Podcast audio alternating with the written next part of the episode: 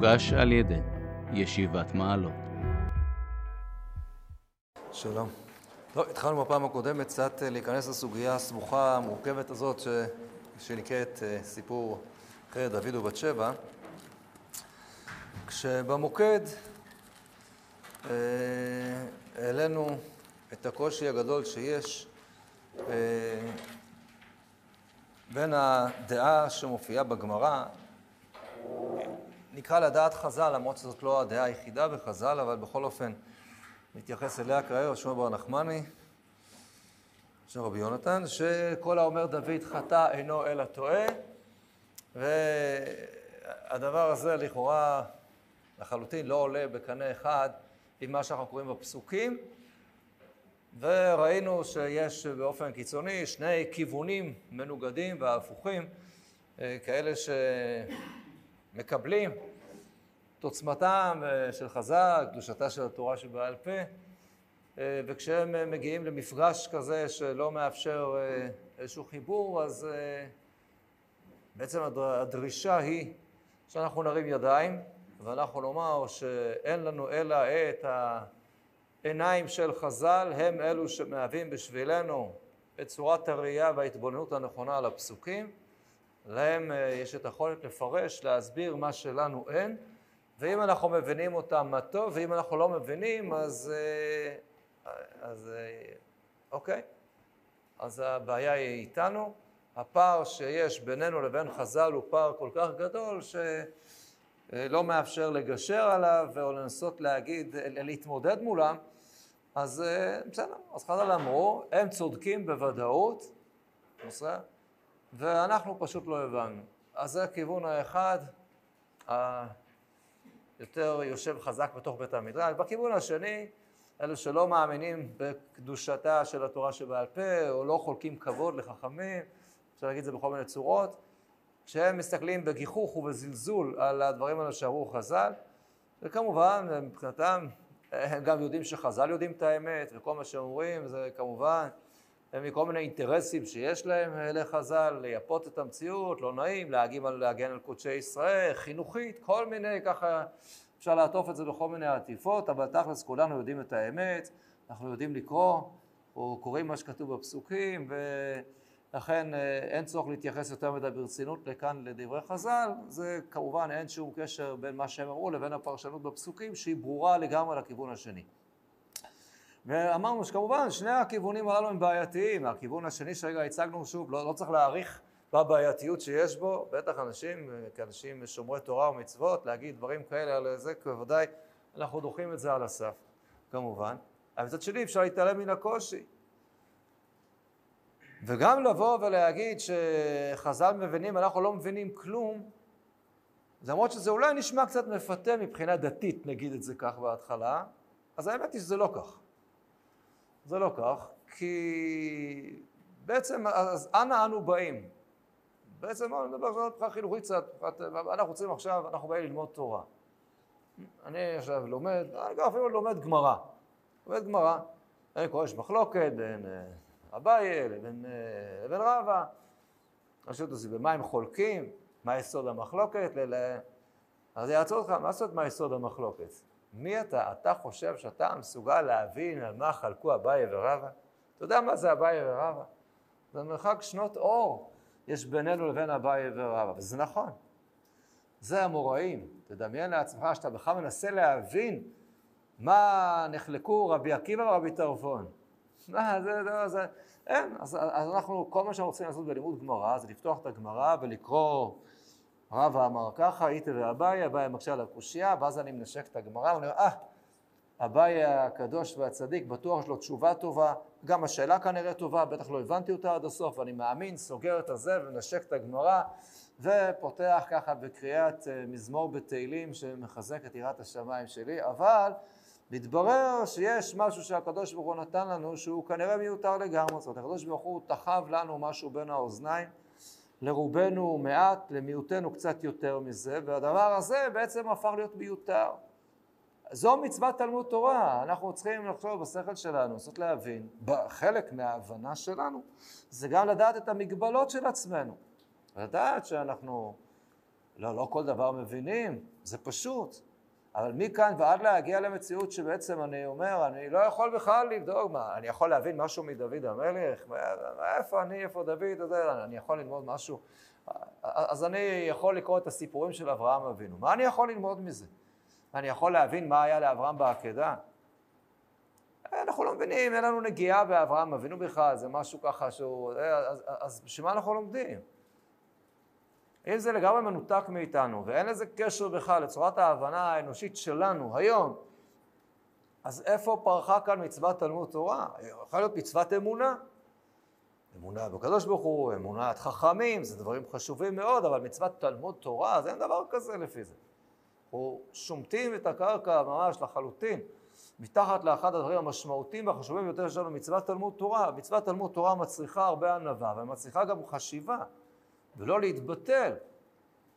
ולא יכול להיות שאם אתה רואה דבר כזה, שהרב שוב אחד אומר שכל האומר דוד חטא אינו אלא טועה, ודוד אומר חטאתי להשם, ושמואל לא מתקן אותו, נתן לא מתקן אותו, אז זה לא יכול, לא, לא יכול לדור בכפיפה אחת, להגיד, טוב, אני לא מבין, מה אני מבין? מה, אני מבין את דוד? איפה דוד? לא, אז מה עשינו בזה? אז אנחנו באמת נמצאים באמת בפלונטר לא קטן. ואמרתי שבאופן עקרוני, כשיש לנו סתירות מן הסוג הזה, סתירות חזיתיות שכאלו, אמרנו יש שתי אפשרויות שבדרך כלל קורות, או שהאפשרות השלישית שהיא אולי יותר תדירה אפילו. אמרנו, או שאנחנו לא מבינים נכון את חז"ל, או שאנחנו לא מבינים מספיק טוב את הפסוקים, או שאנחנו, מה שקורה בדרך כלל, טעינו גם פה וגם פה. ופחות או יותר קצת אנחנו אחרי שאמרנו את זה, הארכנו בזה בשיעור הקודם, אני רוצה, נוחת לזה מחדש שוב, ואני רוצה קצת לגעת ולהתחיל אולי בהקשר שלנו קצת מההבנה של חז"ל.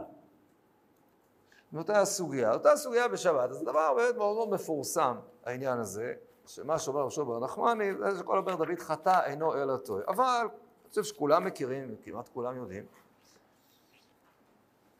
ש... את הגמרא הזאת שמופיעה בשבת נ"ו עמוד א'. כל אומר דוד חנן לא טועה, שנאמר, מביאים איזשהו פסוק, איזשהו לימוד, טוב. האמירה הזאת לא יכולה להיות מוצאת מתוך הקשרה.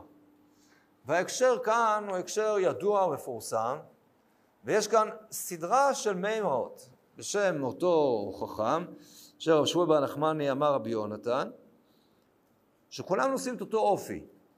זה מתחיל עוד בעמוד הקודם, בנ"ה עמוד ב'. אמר רשום בר נחמני, אמר יונתן, כל האומר ראובן חטא אינו אלא טועה, שנאמר, ומביאים כאן איזשהו לימוד ודיון בדבר הזה. אחר כך, אמר רשום בר נחמני, אמר יונתן, כל האומר בני עלי חטאו, אינו אלא טועה. ודנים בזה. אחר כך אמר רשום בר נחמני, כל האומר בני שמואל חטאו, אינו אלא טועה, שנאמר, ועכשיו מגיע הסיפור שהיותר מוכר, כל האומר דוד חטא אינו אלא טועה. אבל גם בזה זה לא נגמר, כי אחר כך יש לזה גם דנים בדבר הזה, ואחר כך יש בהמשך. שוב אותו חכם אמר בשמואל הנחמני, זה כבר בנ"ו עמוד ב', והשמואל הנחמני אמר רבי יונתן, כל האומר שלמה חטא אינו אלא טועה.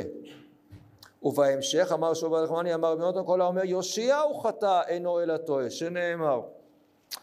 אז מה שלא להסביר, ברור שאם אנחנו ככה ניקח רק את, ה, את הדברים שנאמרו על דוד, אז לפחות פשט ההבנה בדברי חז"ל, אנחנו כנראה מפספסים פה משהו. אנחנו מפספסים פה משהו, כי יש פה משהו שאולי שיטתי בשיטה הזאת, בדברים הללו, וצריך פשוט לעמוד מה כאן הנקודה. סוללה אה, של מקרים שבהם כתוב, כתובים כל מיני חטאים, אבל יש כל מי שאומר שהוא חטא אינו אלא טועה. אז יש הרבה הרבה אנשים טועים על פי הדבר הזה, כן? אולי קצת יותר מדי כבר. אז נלך אולי עם, ה... עם דוגמה אחת שהיא בוודאי דוגמה מאוד נוחה מבחינתנו, צריך להבין מה כאן נאמר. ובאמת הדוגמה הזאת לימדנו בתחילת ספר שמואל, כשאז השתמשנו בתור, זאת ראייה מהמקרה שלנו, זה ככה שאנחנו נמצאים פה, ננסה להביא משם. תראו, מי שחושב, כל מי שחושב שפה חז"ל באו ללמד סנגוריה על קודשי ישראל ולכן רואים את הדבר הזה, אינו אלא טועה. והראיה היא למשל בני עלי. אין שום עניין אין לנו שום עניין מיוחד, אנחנו לא, אין לנו איזה תורות גדולות שאנחנו לפחות מכירים בגלוי, מבני עלי ולא מבני עלי, אין לנו זה, באמת לא. אין איזה עניין מיוחד לסנגר עליהם. והפסוקים מתארים, ובני עלי, בני בליה, לא ידעו את השם. זה, זה פסוק אובייקטיבי. זה לא פסוק שמישהו חושב, ש, שדוד אולי חשב, אולי נביא, לא, זה כתוב בצורה הכי אובייקטיבית, בצורה... ואחר כמובן התיאורים הקשים שהפסוקים מתארים את בני עלי, והעונש שהם מקבלים, הנבואה הקשה עליהם. אין, אין שום עניין, לפחות נראה על פניו, שהשול בר נחמני יחליט לצאת ככה איכשהו ל... להגנתם של בני עלי, סתם כך, כי לא נעים. לא נעים, כי בני עלי, מן הסתם, הלכו עם שטריימל וקפוטה, אז לא נעים ככה, לא, ממש לא. אז מה כן? אז מה כאן הנקודה? והנקודה בכל המקרים הללו, ואנחנו לא נסביר עכשיו את כולם, אנחנו כמובן נתמקד בסיפור שלנו, אבל נתחיל דווקא בדוגמה הזאת ש, של בני עלי, אולי דוגמה שהיא אולי נוחה לנו. המשמעות של הדרשות האלה היא משמעות אחת. אנחנו מוצאים איזה פער מאוד מאוד גדול בסיפורים עצמם, בתנ"ך עצמו, בין מה שנראה על פניו לבין כל הדברים שבסיפור, בתיאור, שלא מתאימים לדבר הזה. ואז יש כאן שיטה פרשנית מעניינת ומרתקת מאוד, שיורדת לעומק פשוטם של מקראות, להבנה מה כאן בעצם הפסוקים רוצים לומר לנו, ואומר שובר נחמני זו שיטה בכמה וכמה מקומות ודמויות אישים בתנ"ך, ומנסה להסביר את הדבר הזה. אז בואו נלך לסיפור של בני עלי. לכאורה, בני עלי, שזה בתחילת הספר של אנדרת ספר שמואל א', אז חוץ מהפסוק שראינו מופיע בפרומו כבר, עוד לפני ששמענו עליהם את הסיפור שלהם, אז זה כבר מופיע שהחבר'ה האלה נמצאים שם, נמצאים שם במשכן. זה, זה מופיע ממש בתחילת פרק א', עלה איש ההוא מעירו מהם ימימה להשתחוות, ושם שני בני עלי. חופנים בבת כהנים להשם, טוב, לא כל ברור למה זה צריך להופיע שם. עוד פרק ניפגש איתם, כנראה שזה משהו שהוא חשוב. משמעותי להסביר לנו שמשהו שקורה במשכן בשילה הוא בעייתי, אולי בגלל שני החברים הללו. וכשאני קורא אחר כך בפרק ב' מה הם עושים אותם בני עלי, אז uh, אני שומע פה בצורה ששומע uh, את זה עלי. אבל מה כתוב.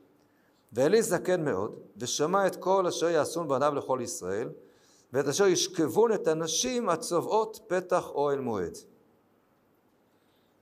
טוב, זה דבר שקשה אפילו לקרוא אותו. שישכבון את הנשים הצובעות פתח אוהל מועד. דמיין לעצמנו מה זה אומר הדבר הזה. מציאות של עלייה לרגל. אנחנו מדברים על משכן שילה, אז אולי אצלנו נדע שמשכן שילה זה לא בית המקדש. לא, משכן שילה חברת עם ישראל זה בית מקדש, עוד לא היה מקדש. אבל זה כבר לא כמו המשכן הארעי שהיה במדבר. אז אומנם יש יריות, אבל יש גם קירות, קירות מאבן כבר. ולא רק זה, אלא שהמשכן בשילה עומד הרבה מאוד שנים. על פי חשבונם של חז"ל, 369 שנה עומד משכן שילה. תבינו לעצמם מה זה, 300, כמעט 370 שנה. אנחנו חושבים על מדינת ישראל, ברוך השם, אז המציאות שאנחנו נולדנו לתוכה. כבר אה, לדמיין עכשיו את הזה מציאות בלי מדינת ישראל היום, זה נראה כבר באמת מאוד מאוד מופרך. אז המשכן הזה בשילה עמד 300 שנה בערך יותר מאשר מדינת ישראל היום. זאת אומרת, זה דבר של דורות, מאות שנים. מאות שנים. זה המקדש מבחינתם. עוד לא יודעים על המקום שיבחר השם, זה עוד לא ברור, אבל לא, זה לא שכל רגע מצפים שנמצא משהו חדש. זה המקום אליו עולים לרגל. ודמיינו לעצמכם את הדבר, מה זה עלייה לרגל? עלייה לרגל זה סיפור מרגש, מעניין, אבל גם לא פשוט. זה עלייה, עלייה, עולים, נוסעים, לוקחים את המשפחה עם חמורים, ויוצאים לדרך, עוד מסע של שבוע, שבועיים, שלושה שבועות, תלוי איפה אתה נמצא. איזו התרגשות ואיזו התכוננות. ולהגיע בטהרה, להיטהר לפני כן. לבוא, ואתה מכין את המשפחה ואת הילדים, אתה מספר להם בדרך, ועוצרים לישון בכל מיני מקומות. איזו חוויה מדהימה הדבר הזה. והכל באיזו התכוננות, ובאמת לקראת הדבר, להגיע אל המקום, המקום הגדול, המקום הקדוש, אפשר לראות כהנים בעבודתם, אה, משהו. באמת התרגשות מדהימה. ומגיעים לשם. אני לא נותן את כל הסיפורים, אבל רק נתמקד רק בנקודה הזאת. אז שני הכהנים, הכהן הגדול הוא כבר זקן, ושני הבנים שלו, חונים כבר, אלה שמנהלים שם את כל העניינים ביד רמה, והם הולכים ושוכבים את הנשים בצוות בית החול מועד. זה פשוט, אני אומר כמעט, אי, אי אפשר לקרוא את זה. איזו התרסקות. מאיגרא רמא ככה באמת, לבירא עמיקתא שבעמיקתא. דבר כזה, במקום המקודש, על ידי הכהנים הללו. זה את הנשים, משהו נורא. לפני כן מתואר ביתר הרחבה, בצורה מאוד מאוד ציורית, עסיסית יחסית, מה הם עשו עם הקורבנות, כן? ובני אלי בני בליה לא ידעו את השם, משפט הכוזם, משפט הכהנים, את העם, כל איש זובח זרח, ובא נער הכהן, מבשל הבשר. במזלג שלוש השיניים בידו, והיכה בכיור, או בדוד, או בקלחת, או בפרור, כל אשר יעלה המזלג, ייקח הכהן בו, ככה יעשו לכל ישראל הבאים שם שלו. וגם בטרם יקטירון את החלב. ובא נער הכהן ואמר לאיש הזובח, תנה בשר לצלות לכהן, ולא, ייקח ממך בשר מבושל כי אם חי. ויאמר אליו האיש, בסדר, אני אתן לך, אני אתן לך, אבל חכה שנייה, כתר יקטירון כיום החלב, קח לך כאשר תביא נפשך.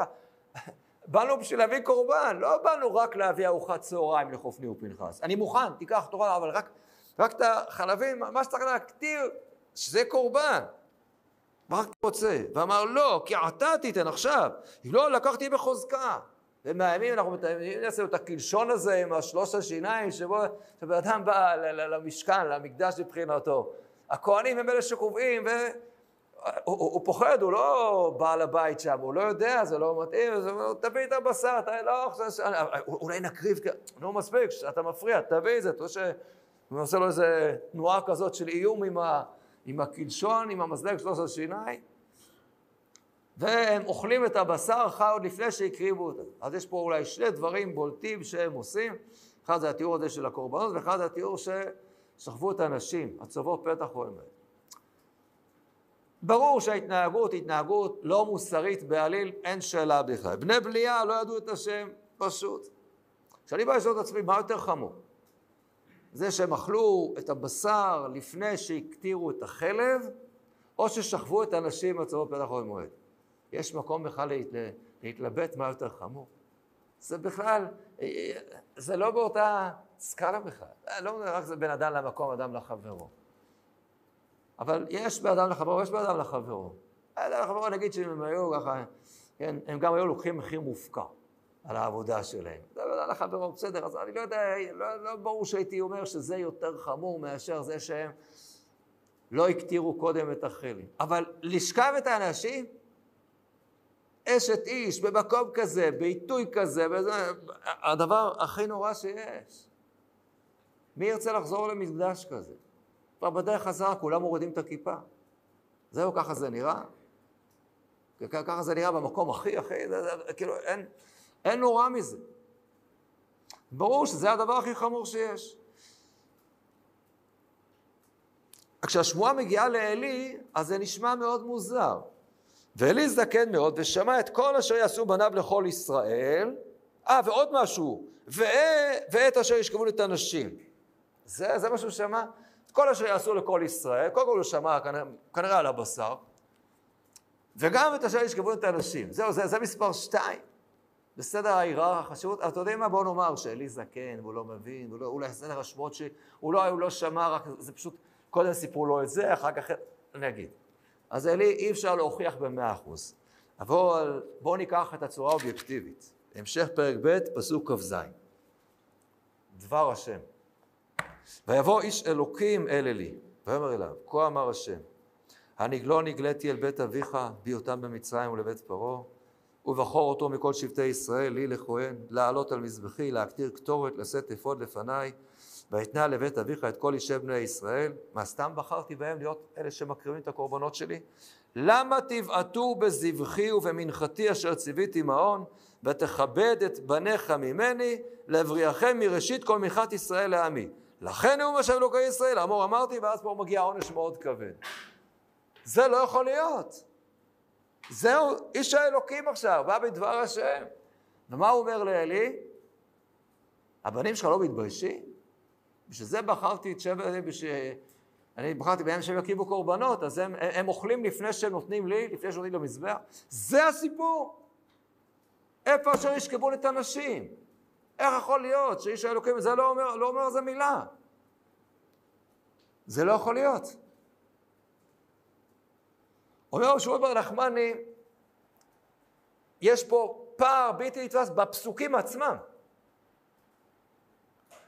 ויש לזה פתרון אחד, אומר שמעון בר נחמני. זה נקרא בלשון יותר מוכרת לנו, מעלה עליו הכתוב. מה זה מעלה עליו הכתוב? יש מעלה עליו הכתוב בצורה חיובית. אין, אדם, כן, אפשר להגיד מעלה עליו הכתוב, אדם שלומד הלכות, קורבנות, עליו הכתוב כאילו הקריב קורבנות. אדם שהתפלל כמו שצריך, אז כאילו עבד עבודה בבית המקדש. מעלה עליו הכתוב כאילו. יפה, יש דברים כאלה. כן. זה לפעמים אפילו מבחינת חשב אדם לעשות מצווה ונאנס ולא עשה, אז מה עליו כאילו. אז יש דברים כאלה שאני אומר, אבל יש כמובן גם בכיוון השלילי. כן, אז אנחנו יודעים שיש כל מיני דברים, זה עכשיו, כאילו שפך דמים. אם אדם מלבין, מלבין פני חברו, אז כאילו שופך דמים. אז זה כאילו, אפשר להגיד, מעלה עליו הכתוב. אז אני שואל, כשאומרים דבר כזה, אדם עכשיו פגע במישהו והעליב אותו. והוא עשה את זה בשוגג. ואז הוא רץ לעיר מקלט. שואלים אותו, מה אתה עושה פה? למה אתה... אז הוא לא, לא, אני עכשיו כאילו שפכתי דמי, אבל זה היה, שפכתי דמי, אבל זה, זה היה בשוגג. אמר, אבל הוא, הוא חי. לא, לא, אבל זה כאילו... אז זה לא. זה, יש, יש, בחשבונות של שמיים יש דבר כזה. האם עכשיו אדם שבאמת, אדם שהביא פני חברו ברבים, ונגיד שהוא עשה את זה במזיד, אז אנחנו עכשיו עם עדים והתראה. אז מה עכשיו מוצאים אותו להורג? כי הוא רצח? הוא לא מבין שלא. אבל כתוב שזה כאילו שפך דמי. אז יש כאילו שבאים לומר את חשיבות העניין, את חומרת העניין. יש חשבונות של הקדוש ברוך הוא, חשבונות בידי שמיים, אין דברים כאלה. בעצם מה שבא רשום והלחמני לומר, שכאשר כתוב כאן אשר ישכבון את הנשים, זה לא ששכבו את הנשים. אין מצב שהם כפשוטו שכבו את הנשים. כי הדבר הזה היה אמור להיאמר כאן. לא יכול להיות שאם זה באמת קרה, שיש התעלמות מזה. בדברי איש האלוקים, איך זה יכול להיות? זה הסיפור הקורבנות. אז על כורחנו שכאילו כשאומרים פה, תשכבו את הנשים, אז זה מעלה עליו הכתוב, הנביא יכול להרביץ איזה דילוג על כל מיני דברים טכניים ולהגיד מבחינת הנבואה זה נחשב כאילו, מה הכוונה? אז מה כן קרה שם? אז הוא אומר, מזמינים חז"ל, לא שווה נחמני. אלא מתוך ששיעו את קיניהן. אה, מה זה ששיעו את קיניהן? באה אישה להקריב קורבן. אישה יולדת, או שנטהרת בתרומתה. צריכה עכשיו להקריב קורבן, עד אז היא אסורה לבעלה. אני אקח יולדת, אז יולדת מביאה איזה גוזל. תור בן יונה צריכה להביא לקורבנה, ושצריכה להיות מותר לבעלה. אבל החברים האלה, חופני ופנחס, יש להם סדר עדיפויות אחר. אם באים שני אנשים, לפי כל התיאור שמתואר כאן, התיאור העסיסי הזה עם המזלג, שלוש השיניים, באים שני אנשים להקריב קורבן. אז באופן פשוט, מי שהגיע ראשון, מן הסתם צריך לקבל ראשון, אבל יש להם סדר עדיפויות. מה סדר העדיפויות? כל אחד מבין. בא אחד, אדם מגיע עם פר, ואחד מגיע עם איזה עז, ככה שאתה יכול ללמד את לוח הכפל על הצלעות שלו, אתה רואה, אין בשר בכלל. למי, את מי הם ייקחו קודם? אז כיוון שמה שהדבר שקובע אצלם זה כמובן המזלג והבשר, אז ברור שהם יעדיפו קודם כל את זה שמביא איזה פר, רק אחר כך יביאו את מי שככה אולי. ומסכנה, האישה הזאת היולדת, היא אפילו או כבשה היא לא מביאה. מביאה איזה תור, גוזל. אז אני גברת, חכי, חכי, חכי, אתה יודע, נו באמת, נו, את לא מתביישת. אין לנו אפילו, זה לא נכנס בשיניים של הזה, זה נופל בין השיניים. נופל בין הכיסאות. אז דוחפים אותה הצידה בטוב, וזה, ובסוף אתה אומר לה, אתה זהו, נסגר כבר. לא, עוד לא שקיעה. לא, לא, אנחנו צריכים להגיד קורבנות לפני מנחה. אנחנו לא יכולים כבר עכשיו להמשיך על הדבר הזה. ואז הם שיהו את קיניהן, אומרים חז"ל. ואז האישה הזאת עכשיו נאסרה לבעלה עוד לילה. מתוך ששיהו את קיניהן, מעלה עליו הכתוב, כאילו שכבו את האנשים. וזה פתרון פרשני נפלא של רשוב הלחמני שהוא עומק הפשט. אפשר גם להציע הצעות אחרות, אבל הרב שוב הלחמני מראה שיש פה שיטה בנבואה. הרבה פעמים. שהנבואה יכולה לתת בעיקר ככה ביקורת מאוד מאוד קשה ולהגיד אותה בצורה קיצונית מאוד. מבחינת מעלה עליו הכתוב כאילו.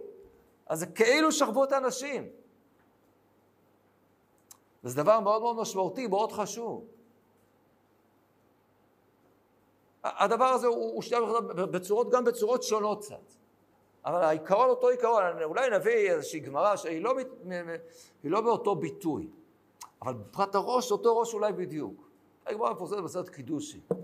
כן, מצוות הבן על האב, מצוות האבא לבן, מצוות שעה, כן, אה, האבא מחויב לבנים שלו, וצריך גם ללמדו אומנות. רבי יהודה, כל שאינו מלמד בנו אומנות, מלמדו ליסטות. שואלת הגמרא, ליסטות זה על כדעת, אלא כאילו לימדו ליסטות. אז מה זה הגמרא הזאת? זאת אומרת, רבי יהודה לא אמר מלמדו ליסטות, הוא אמר כאילו מלמדו ליסטות. אז למה אמרו ליסטות? היה טעות שמי ששמע את רבי יהודה לא שמע טוב כל כך, אז כתבו לא נכון, אז שאלו, זה מה שאמרת? לא, לא, לא, אמרתי כאילו מלמדו ליסטות. יפה. אז למה לדורות הטעות סופר הזאת צריכה להיכנס לגמרא? השורה וחצי בגמרא, מקבלים, אפשר לדבר על זה ברכת התורה, על השורה הזאת. זה לימוד תורה, זה סתם, מי ששמע את זה, הבטריה הייתה חלשה, הוא לא שמע טוב כל כך, ואז אמרו, זה מה שהוא אמר? לא, לא, הוא אמר כאילו, אה, סליחה, כאילו. אז למה זה מופיע? אני מתאר לעצמי שקראו דוגמאות כאלה אין ספור, שאמת, זה היה תורה שבעל פה, העבירו ודאו, לא ש... אז ביררו, ואז כתבו אותם, מה שהוא האמת. לא השאירו לנו את כל האהבה אמינא, שהיא רק אהבה אמינא לא נכונה, שרק נובעת מטעות טכנית. לא שמעו נכון. אלא נראה זו ממש דוגמה יפה, כשהגמרא כבר מכניסה אותנו כאילו למעבדה שלה. ומה הייתה כנראה האמת? האמת היא, אני חושב, אפשר לפרש אחרת, שמה רבי יהודה אמר, כאילו מלמדו ליסטות, או אמר מלמדו ליסטות. לדעתי רבי יהודה אמר, כל שאינו מלמד ולא אמנות, מלמדו ליסטות. אנחנו בערב פרשת כי תצא, פרשת סורר ומורה, זה, זה בדיוק הסיפור. אתה לא מלמד אותו, ולא סופו שעתיד ללסתם את הבריות, כמו בעת סורר ומורה. אז רבי יהודה אמר, כל שאינו מלמד בנו תורה, מלמדו ליסטות. ואז כל התלמידים, כולם קפצו, ליסטות זה הקדוש? ליסטות? אז מה הוא ענה להם? כן, כן, ליסטות, תדעו לכם, זה ממש כאילו מלמדו ליסטות. אה, יש כאילו ויש כאילו. זה בדיוק מה שהוא רצה, לעורר, לעורר את ה... שיבינו כמה זה חמור. תראו לכם שרבי יהודה בראש היאמר, כל שאינו מלמד ולא אמנות, לא, כאילו מלמדו ליסטות. לא, כאילו, בסדר, שואל. אמרו לנפשנו שכי ונעבורה. לא, לא, זה כאילו. אז יש כאילו ויש כאילו. כאילו רבי יהודה, מעלה עליו רבי יהודה. כן? כאילו לימדו על ליסטות. אז לא לימדו על ליסטות באמת, לא לימד אותו איך ללסתם את הבריות. מה פתאום? ההפך, הוא לא לימד אותו שום אומנות, שום דבר לא לימד אותו, הוא רצה שילמד, שיהיה צדיק. אבל לא לימד אותו אומנות. זאת אומרת, יש אחריות עליך. בסוף הוא לא יכול, זה, זה... מעלה עליו הכתוב. אז אותו דבר הוא אומר שוב, זה גם התנ"ך עושה, גם הנביא עושה את הדבר הזה. אז הוא לא בא פה להצדיק את בני עלי. ודאי שלא, אתה, הפסוקים אומרים עליהם את הדברים הקשים. אלא מה שהוא בא להגיד, מי שלומד את הדברים כפשוטם, ואומר, כל האומר בני עלי חטאו, הכוונה במה חטאו? במה שלכאורה נראה כתוב בפשט, כלומר שכבו את הנשים ממש, אינו אלא טועה. זו הכוונה, לא שהם לא חטאו, ודאי שהם חטאו. כתוב שהם חטאו, אפשר לחלוק על זה. אלא מי שחושב שחטאו במה שנראה על פניו בפשט הפשוט של הפסוקים, אינו אלא טועה. וכל מי שחושב שרשום בר נחמני אמר שבני עלי לא חטאו, אינו אלא טועה. אז הוא לא מבין את רשום בר נחמני. וזו השיטה שהוא, שהוא נוקט בה בכל הדוגמאות הללו. שוב, שיש פער מאוד מאוד גדול, אז אני אומר את הדבר הבא, אני אומר, בפועל אולי הדבר הזה לא בדיוק קרה, ומי שחושב שאת החטא הזה שנראה שהוא, שהוא חטא או חטא, אז זה לא כך, אבל הנביא מעלה עליו הכתוב כאילו עשה כזה דבר, ובעיני שמיים זה חמור וחריף מאוד, ואני כבר לא יודע מה יותר קשה. וזה עוד יותר חמור, שזה נעשה בצורה הזאת. זו בדיוק צורת ההסתכלות של השוב הלחמני על הסיפור של דוד, דוד ובת שבע. התחלנו, קצת תיארנו כמה הערות בפעם הקודמת. אני רוצה, בואו נחזור לסיפור שלנו. אני רוצה רגע אחד, אה, דווקא להתקדם קדימה. בואו נתקדם קדימה רגע, אה, להמשך של הסיפור, והוא הפרק הבא, פרק י"ב. אנחנו נחזור אליו ביתר הרחבה, אבל אני בינתיים רק ניגע פה באיזה משהו שהוא קשור לענייננו.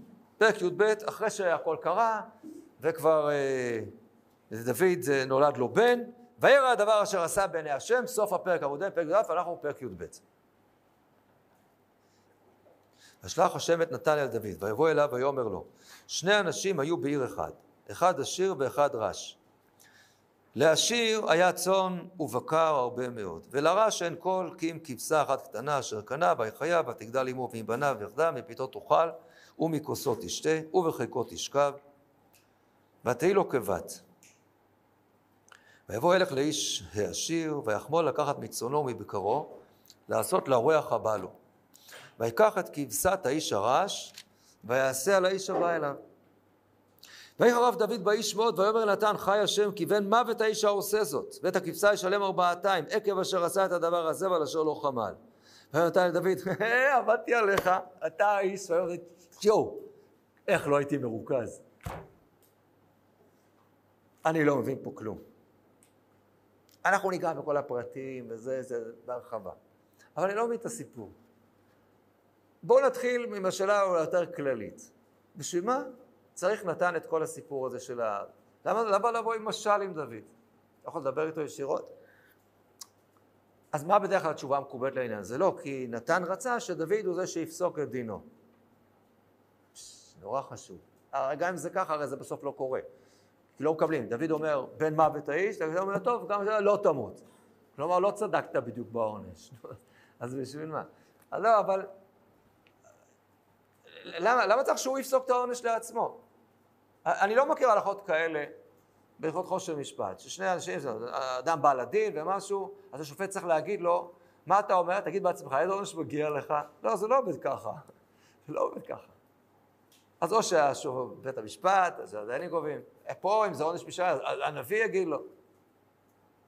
אז מישהו מעלה בדעתו שאם, כאילו, נתן היה בא אל דוד, ואומר לו, תשמע, עשית ככה וככה וככה, אז מה, דוד היה אומר, מה פתאום, מה פתאום, מה, יש לך ראיות? ראית אותי? אני לא, אני בכלל ביום הוא בכלל, אני הייתי על הגג, בגג אחר הייתי, אני לא, מה, מה פתאום? מישהו חושב שדוד היה מכחיש את אה, זה? מה שמואל, נתן היה אומר לו, יש לי סרטון, בשמיים, הכל מצולם, בוא אני אראה לך, תסתכל. תמיד זה לא עובד שצריך את זה, זה לא עובד, אבל אה, מראה לו, זה דוד, יואו, איזה פדיחה. אז מה קרה, דוד, זה כתוב בפרקי אבות. דוד, נכון. אה, אבל אני לא מכיר את פרקי אבות. היינו דיון שלם. מה זה הדבר? מישהו באמת מעלה בדעתו שדוד אה, היה יוצא מול נתן? הוא היה משקר, הוא היה מכחיש? מה נתן היה בא אליו? הקדוש ברוך הוא רע בעיני השם אשר עשה. שולח את נתן, אומר דוד, איך עשית דבר כזה? מה, הנביאים לא יודעים להוכיח? יודעים. כשאני יודע, אה, כששאול אה, חטא בעמלק, אז שמואל בא אליו, תשמע, פעם היה איש אחד שנתנו לו לשמור על הדבש, לא, אפשר להמציא כל מיני דברים, לא, אין דבר כזה. בשביל מה? לא סתם. הוא אומר לו את הדברים הכי קשים. וגם נתן יודע להגיד לדברים, לדוד פה, דברים מאוד מאוד קשים. הרי מדוע בזית את דבר השם, לעשות הרע בעיניי, וכולי. הוא אומר לו דברים קשים. אתה לא תסור חרב בביתך עד עולם. אבל לא פוחד ממנו או משהו. אבל בשביל מה כל הסיפור הזה? למה... נקודה נוספת, שבסיפור, בסיפור של המשל, שהיא לגמרי לא מובנת, הצד השני של המטבע, שזו בעצם שאלה דומה, אם תחשבו, אבל כיוון אחר. איך דוד נפל בפח הזה? איך? מה אנחנו חושבים, עם כל פיפס, כל, כל סכסוך קטן בין שני אנשים, אז מביאים את זה למלך? זה ברור שלא. יותר דוד יכול להבין שהיה פה משהו, הוא יכול לחשוד, או לפחות הוא היה יכול לשאול אולי את נתן, למה אתה מביא את זה אליי? כאילו, מה, מה זה? אבל לא, לא יודע. אבל זה גם אם, אם לא היה שום דבר בעברו של דוד. אבל אם בן אדם עשה דבר כזה לא מזמן, הוא עבר על לא תרצח ועל לא תנאף, עכשיו בא אליו הנביא ואומר לו ככה, תשמע, פעם מישהו עשה ככה וככה, זה לא מדליק לך נורה אדומה. דוד בכלל לא חושד בכלום. איך הוא לא חושד בכלום? איך זה יכול להיות? אני שאלתי בפעם הקודמת, כי היינו דבר שכאילו שאלה שמעוררים אותה הרבה, בשאל, שאלה רצינית מאוד. כאילו, איך אפשר להאמין על אדם כמו דוד שעשה דברים כאלה? שאלה טובה. נכון, אין אפוטרופוס לאריות, כל מיני דברים אפשר להגיד. אבל בכל אופן השאלה היא שאלה, ושוב אני חוזר בביטוי קצת שהזכרנו פעם הקודמת. מי מאיתנו היה מאמין אם היו מספרים לו דבר כזה על, על, על קרוב משפחה אהוב שלו, שעם כל הכבוד, ככל נראה הוא לא במדרגה של דוד המלך. זה לא, זה, זה, זה, זה כל כך, כל כך רחוק, דבר כל כך נוראי. אז דוד המלך, עם כל הרגישות שלו, ועם כל ה... כאילו, זהו, זה... הוא שכח את זה, הוא רק... אמרו לו, אוריה מת? או, שכוח, טוב שהוא מת. מישהו מוכן להגיד משניות על אוריה? תגידו, לא, אני אין לי זמן, מישהו אחר. אני צריך לאכול, יש לי חתונה להכין, סליחה. בואי בת שבע, כן, בואי נבחר שמלה. כן. מה? אז... אה, זה, זה עובר לידו, הוא, הוא התחתן עם בת שבע, הכל טוב, נולד ילד, זה יופי, נחמד, הוא בכלל שרר בכל הסיפור הזה. איך זה יכול להיות? זה, זה, זה, משהו פה רחוק מאוד. אני אקח דבר נוסף.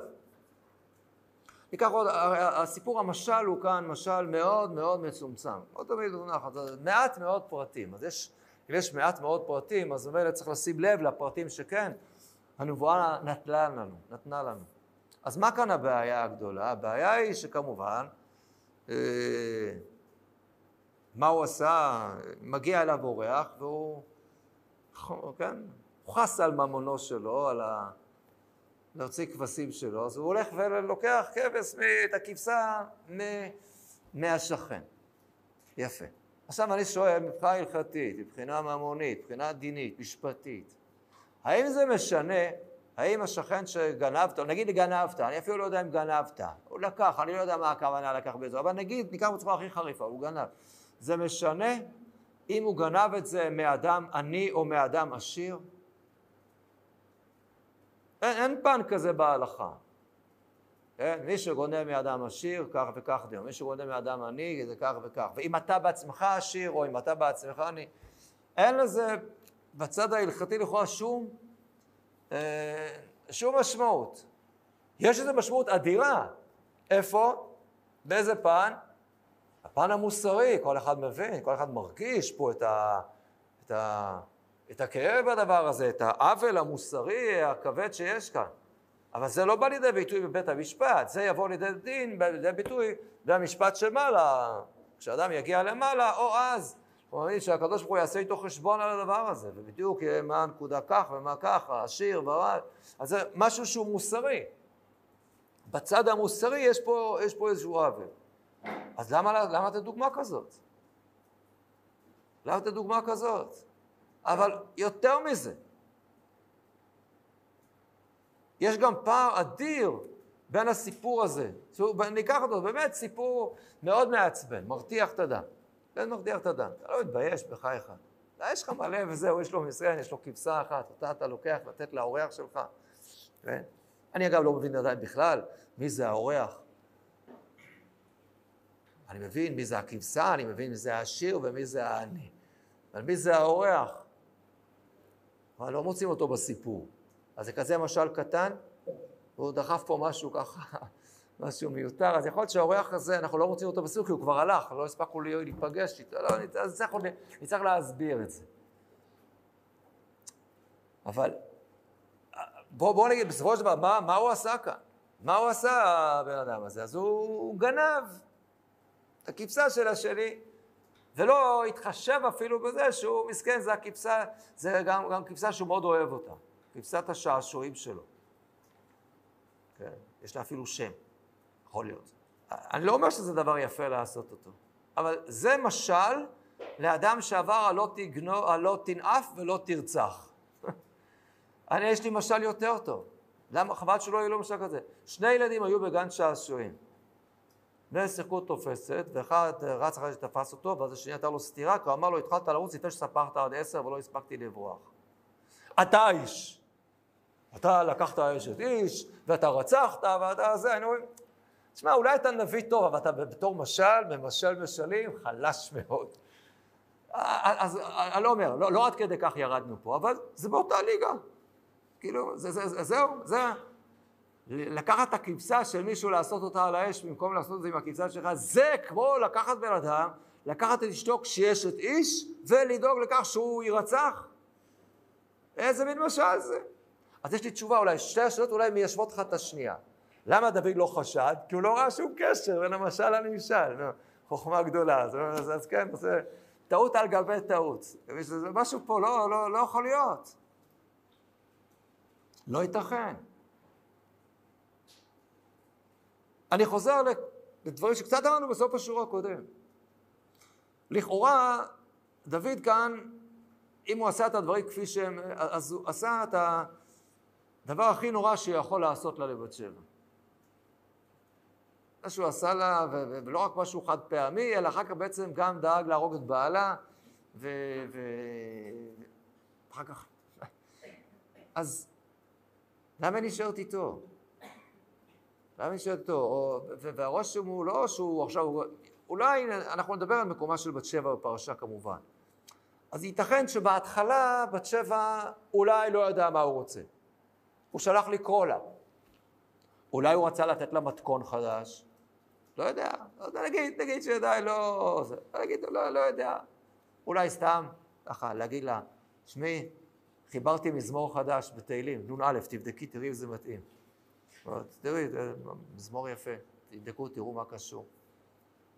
אני לא יודע, אז נגיד שהיא עדיין לא הבינה ולא ידעה, ואז קרה מה שקרה, כן, לא הייתה לה, או, או נגיד שאפילו היא פחדה קצת, אבל אין ברירה, המלך שלח לקרוא לה, היא לא יכולה להגיד לו, בסדר, נגיד. נגיד עכשיו זה הכל לגמרי בעל כורחה, אבל אחרי שזה קרה מה שקרה, והיא הרה, אז היא שולחת להודיע לדוד, למה את הולכת אליו? הוא עשה את זה בעל כורכך, בלי שרצית, והוא הרס לך וזה. צריך להגיד לו את זה? מה אתה שהוא יעשה עכשיו? מה זה שהוא יעשה עכשיו? והוא, אה, אה, אה, עכשיו, תראו מה כתוב. כן, תראו, אני חוזר לפרק קודם, פרק י"א פסוק ה' ותרא האישה ותשח ותגיד לדוד ותאמר הרע אנוכי. וישר דוד אל יואב שלח אלי, רגע, אבל מה הוא עונה לתשובה? הוא עונה לה עכשיו תשובה? אז לא כתוב. ככל הנראה, אז למה לא שלחה לו עוד פעם? להגיע, כנראה שמה? שהוא כנראה נתן, שלח לה הודעה שמה? בסדר מה? יטופל. עכשיו, איך יטופל? מה בדיוק יטופל? עכשיו, אוריה חוזר. דוד שלח לקרוא לו חוזר והוא רוצה שירד לבית לאשתו. אז מה, מה עכשיו, מה, מה, מה, מה אמור לקרות? אז בת שבע אמורה להבין שכנראה זו התוכנית של דוד, ואז היא כנראה עומדת לשתף איתו פעולה. ודוד מבין שהיא תשתף איתו פעולה. אם דוד חושב שבת שבע לא תשתף איתו פעולה, הרי כל התוכנית שלו נידונה לכישלון חרוץ, לא רק זה, אלא שהוא יצא עוד יותר גרוע. תארו לעצמכם, הוא הולך, קורא לאוריה, קורא לאוריה, קיבלת, אה, אה, אתה יכול לחזור לרדת הביתה, בטח אשתך מחכה לך. ואז אוריה יגיע הביתה, ויגיד, איך הגעת? דוד שואל, אתה לא יודע מה הוא עשה לי, המלך המנוול הזה. הוא עכשיו שלח אותך בשביל זה, אתה מבין מה הוא זה? דוד היה מפסיד, את, את הכל הוא היה מפסיד. מיד היו חושפים את זה, ואת קלונו של דוד היה מתפרץ. לא, דוד, ברור לו, כל התוכנית הזאת שלו, שבסוף היא לא הצליחה כמובן, אוריה לא נתן לו לעשות זה, אנחנו נסביר למה עוד. אבל אתם מבינים שכל התוכנית הזאת של דוד בנויה על הנחת יסוד אחת. שמה? שבת שבע תשתף פעולה איתו ולא עם בעלה. למה? זה יכול להיות. אם הוא כזה נבל, וזה מה שהוא עשה לה. מילא עוד איכשהו אחרי השלב הראשון, אחרי השלב השני, כשמתברר לה שאוריה מת, ומן הסתם היא לא טיפשה, היא מבינה שקרה פה משהו שדוד בעסק, ודוד אמר, רק עזוב אחרי תוכל, אה, קורה, קורה, יש, יש נפגעים במלחמה, מה לעשות? מספידה את בעלה, ואמרנו, צ'יק צ'אק, אחרי זמן כנראה קצר ביותר, פסוק אחד, דוד לוקח אותה והיא הולכת לקנות לאישה ואיתו, כל אחד נשארת איתו, איך זה יכול להיות? משהו פה לא מסתדר עם הצורה הזאת. ובעיקר אני חוזר לנקודה אולי האחרונה בהקשר הזה, שהיא מעמדו של הילד. אם הילד אחר כך, ש... אז הילד הראשון מת, נענש, נקרא את זה. אחר, אבל, אבל אם ממשיכה לחיות איתו באיסור, אז איך יכול להיות שיש לגיטימציה לשלמה? לגיטימציה של הקדוש ברוך הוא, של הנביא שהוא שולח אותו, ואחר כך בחור בן דוד נמשכת בשלמה, הוא יקים את המקדש, הכל ממנו, אבל זה מסיפור של אשת איש, איסור, ממזרות. איך זה יכול להיות? איך הדבר הזה נמשך? איך זה יכול, איך ייתכן? איך יכול להיות שהנביא אומר לו, גם השם יביא חטאתך, לא תמות? מה זה לא תמות? הרי אמר לו, ברור שהכוונה לא... לא כשדוד אמר בן מוות האיש, אין הכוונה עכשיו שאני עכשיו הורג אותו בבית דין. אתה לא, אתה לא, אין עדים, אתה לא יודע מה הסיפור, מה זה, אלא מגיע לו עונש מוות. אז בנמשל מגיע לך עונש מוות. נתן בסדר, מגיע, אבל אתה יודע מה, אבל לא תמות. מה זה לא תמות, אם מגיע עונש מוות על דבר כזה, זה, בגלל שהיית נחמד ואמרת חטאתי להשם, באמת כל הכבוד, אשמנו בוגדנו, חטא, טוב, אז אתה יודע מה, השם יתחטא לא תמות. לא נורא, כמו שאמרנו, אל תעשה את זה עוד פעם, לא נעים. לא נעים, חשוב, אתה יודע, בכל אופן אתה הולך להיות מלך ישראל, תהילים, ככה, אתה יודע, דברים, לא נעים, לא נעים, באמת, נו, אחר כך, אתה יודע, כמה יספרו עליך על דוד ובת שבע, אתה יודע כמה ילמדו את זה? זה לא, לא נעים, לא, אל תעשה. אז מספיק דוד ובת שבע, אל תעשה גם דוד ובת שבע, ודוד ובת שמונה, דוד ובת תשע, לא, תעצור בפה, זהו, אל תעשה. זהו, איך זה יכול להיות? אומר רב שמואל בר נחמני, פתרון מדהים, בעומק הפשט. לא שכל מי שאומר דוד חטא, אינו הכוונה דוד הכל היה בסדר, ודאי שלא. דוד אומר חטאתי להשם, וירא הדבר אשר עשה בעיניו. ודאי מה, זהו חולק? אלא אומר שהוא אומר לחמני, זה אותו עיקרון פה. מי שחושב שדוד חטא בצורה פשוטה במה שנראה, כאילו באשת איש ובלא תרצח, אז הוא לא מבין כלום, לא מבין את הסיפור. לא מבין את הסיפור. ממש לא. ודאי שהוא חטא. הוא חטא כנראה במשהו מוסרי, כפי שהמשל אומר. ודוד כנראה לא הרגיש שהוא עשה משהו איום ונורא. והיה צורך לנער את דוד על ידי זה של לתת לו איזה משל, שישקף לו משהו שהוא לא חשב בעצמו, איך יכול להיות? למה עשה דבר כזה? הוא צריך לשקף לו את זה? כנראה שהיה חידוש. ופתאום אור נפקחו עיניו של דוד. כשתיארו לו את זה על מישהו אחר, הוא היו לו מלא סיבות להבין שהוא היה בסדר. הוא, הוא חשב שהוא כן בסדר. צריך עוד להבין למה. ורק ברגע שהראו לו מעין סיפור כזה של עוול מוסרי, ודוד כאיש מוסרי התקומם ואמר, מה זה הדבר הזה? בן מוות האיש, דוד שגם בן מוות האיש זה גם לא תשובה, גם הלכתית נכונה, גם אם הוא גנב את הכבשה, צריכים להרוג אותו על הדבר הזה. בדרך כלל לא הורגים אדם שגנב כבשה. אבל דוד אמר, בדיוק הצד אמרו, אז אני לא, זה יש פה משהו שלא מעניין אותי את ההלכה המדויקת. זה משהו, משהו אה, בצורה מוסרית, איזה אדם חסר לב. ופתאום מטיח בו נתן, אתה האיש. וזה בא לדוד בהפתעה מוחלטת. מה? זה, זה כמו שאני עשיתי? אני כבר תקופה ארוכה בטוח בעצמי. שהכל בסדר, שמה שעשיתי היה נכון. הנה עובדה שהכל בסוף הסתדר, ואוריה מת, ומגיע לו כנראה למות, ואשתו איתי, היא צריכה להיות איתי, נולד לנו בן, הכל, ברוך השם, איזה יופי, הכל טוב.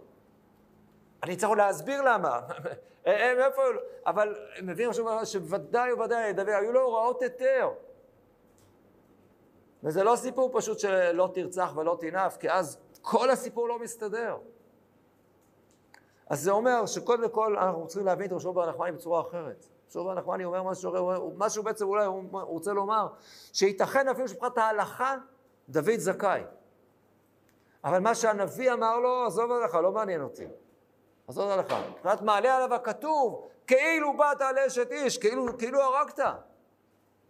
ודוד בעוצמתו הגדולה, במקום להגיד, מה פתאום? זה, רד, אני, אני אוכיח לך שזה לא נכון, זה לא אשת איש, היה גט כריתות, זה לא, זה כל דברים שעוד נרחיב בהם. דוד בעוצמה הגדולה שלו, במקום להגיד את כל התירוצים הטובים במאו שהיו לו, הוא עוזב את הכל, הוא אומר, חטאתי להשם. ובאותו הרגע דוד מבין שהוא מפסיד את כל העולם שלו, אולי העולם הזה, אולי גם את העולם הבא שלו. זה, זה פתאום נוחת עליו, והוא לא מתווכח, לא כלום. חטאתי להשם. הרגע אמרת מה דינו של אותו אחד, בן מוות, נכון? אז זהו, הוא אומר חטאתי להשם, זה לא, לא, לא הייתי בסדר. אלא הנני ואמות, זה לא מה שהוא אומר.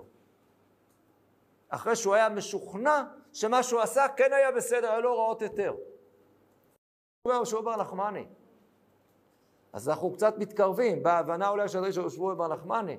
עכשיו צריך יותר לחדד ולראות גם, אז השלמת הפערים הזאת שהוא פה השלים לנו ראשו בר נחמני. מה זה הגט כריתות הזה, מאיפה זה נולד פתאום, ומה זה מורד במלכות, מה הוא מתכוון בדבר הזה. בעזרת השם, נמשיך.